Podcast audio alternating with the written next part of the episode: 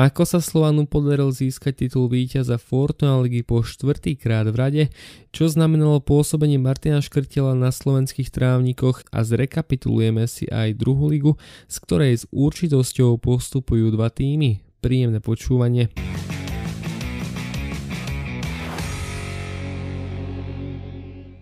Tohtoročná sezóna Fortuna ligy sa podobala tej predchádzajúcej. Slovan jasne dominoval a titul víťaza si poistil ešte 15. apríla po remíze 0-0 s Ružomberkom.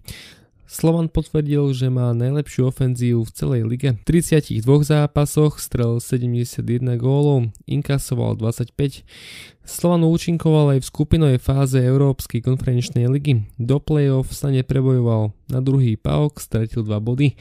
Veľkým prínosom úspechu bol Vladimír Weiss, ktorý sa k mústvu pripojil 11. mája 2021. Vtedy vravel o tom, že v Slovane by chcel pôsobiť dlhodobo možno aj ukončiť trénerskú kariéru.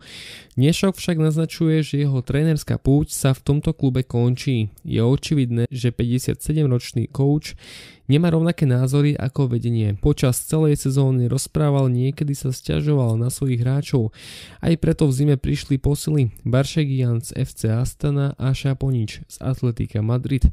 Tie sa pomaly, ale iste začínajú ukazovať v dobrom svetle. Vieme však, že Weiss stále bude chcieť od svojich hráčov viac, a to aj od svojho syna, ktorý pod jeho vedením predvádzal výborné výkony a aj preto sa stal najlepším hráčom Fortuna ligy. Weiss za tohto sezónne pôsobenie získal ocenenie za najlepšieho trénera sezóny. Samozrejme, obdiv si zaslúži aj vedenie, ktoré pre svojich hráčov vytvára najlepšie podmienky na Slovensku. Generálny manažér Ivan Kmotrík sa z úspechu klubu teší, no do ďalšej sezóny si až príliš veľké cieľ nedáva. Či tréner Weiss ostane v Slovane je otázne, keďže nezhody medzi ním a Ivanom Kmotríkom sú viac než jasné. Písal sa 15. august 2021 a sociálne siete obehla správa, že Martin Škrtel sa vracia na Slovensko, konkrétne do Spartaku Trnava. Pre Fortuna Ligu to znamenalo veľa. Jej kredit sa okamžite rapídne zvýšil, škrtel aj napriek zdravotným problémom v drese Spartaka odohral 18 zápasov. Nechcel svoju kariéru ukončiť na nosidlách a keď to cítil, zvolal tlačovku, na ktorej oznámil koniec kariéry. Pre fanúšikov bolo veľkou cťou, že jeho posledný zápas mohli vidieť v Trnave.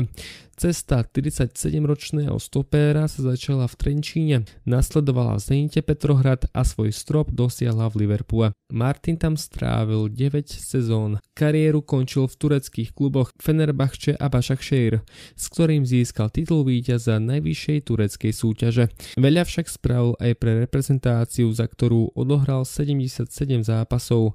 Koniec kariéry nemohol dopadnúť lepšie. So Spartakom získal pohár Slonaft Cupu. Mužstvo vo finále viedol ako kapitán.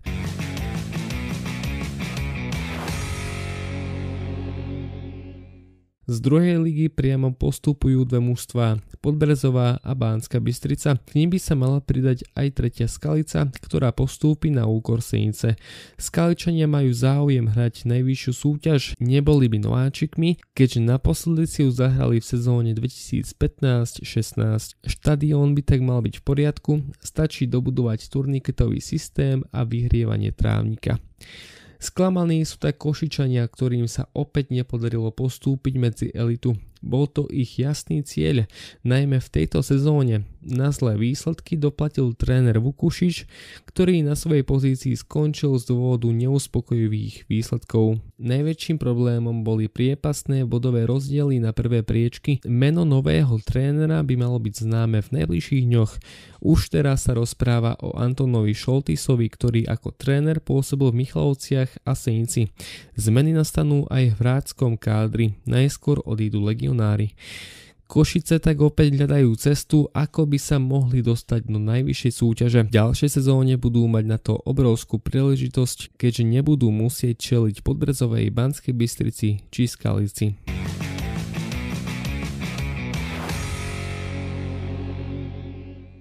Povenujme sa ale aj Podbrezovej, ktorá dominovala po celú sezónu až na prvý zápas, v ktorom prehrala s Humeným 0-1.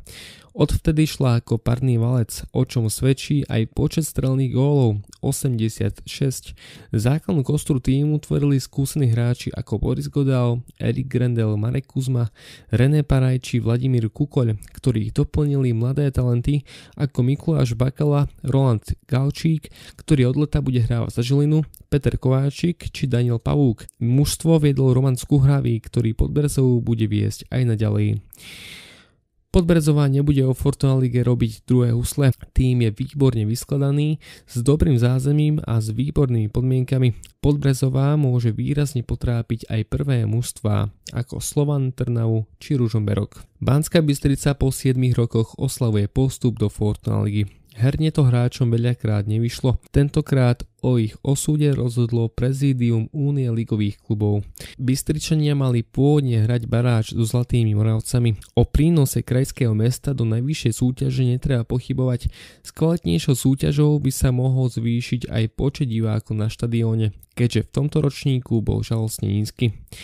V najvyššej súťaži asi najviac prekvapil Ružomberok, ktorý sa so slovenskými hráčmi umiestnil na druhom mieste. V minulej sezóne sa pritom umiestnil na 8. v skupine o udržanie sa. Všetko sa zmenilo po príchode Petra Struhára, ktorý mužstvo diametrálne zmenil. Ružomberok sa tak zaslúžene môže tešiť na pohárov Európu, kde by chcel uhrať pekné výsledky. Najväčším negatívom tohto ročníka bola asi Sereď. Jej infraštruktúra sa za 4 roky nezmenila.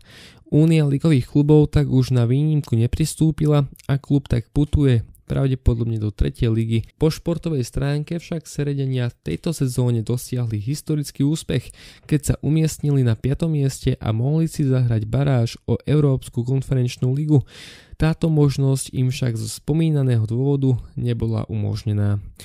To je od mňa všetko, zatiaľ do počutia.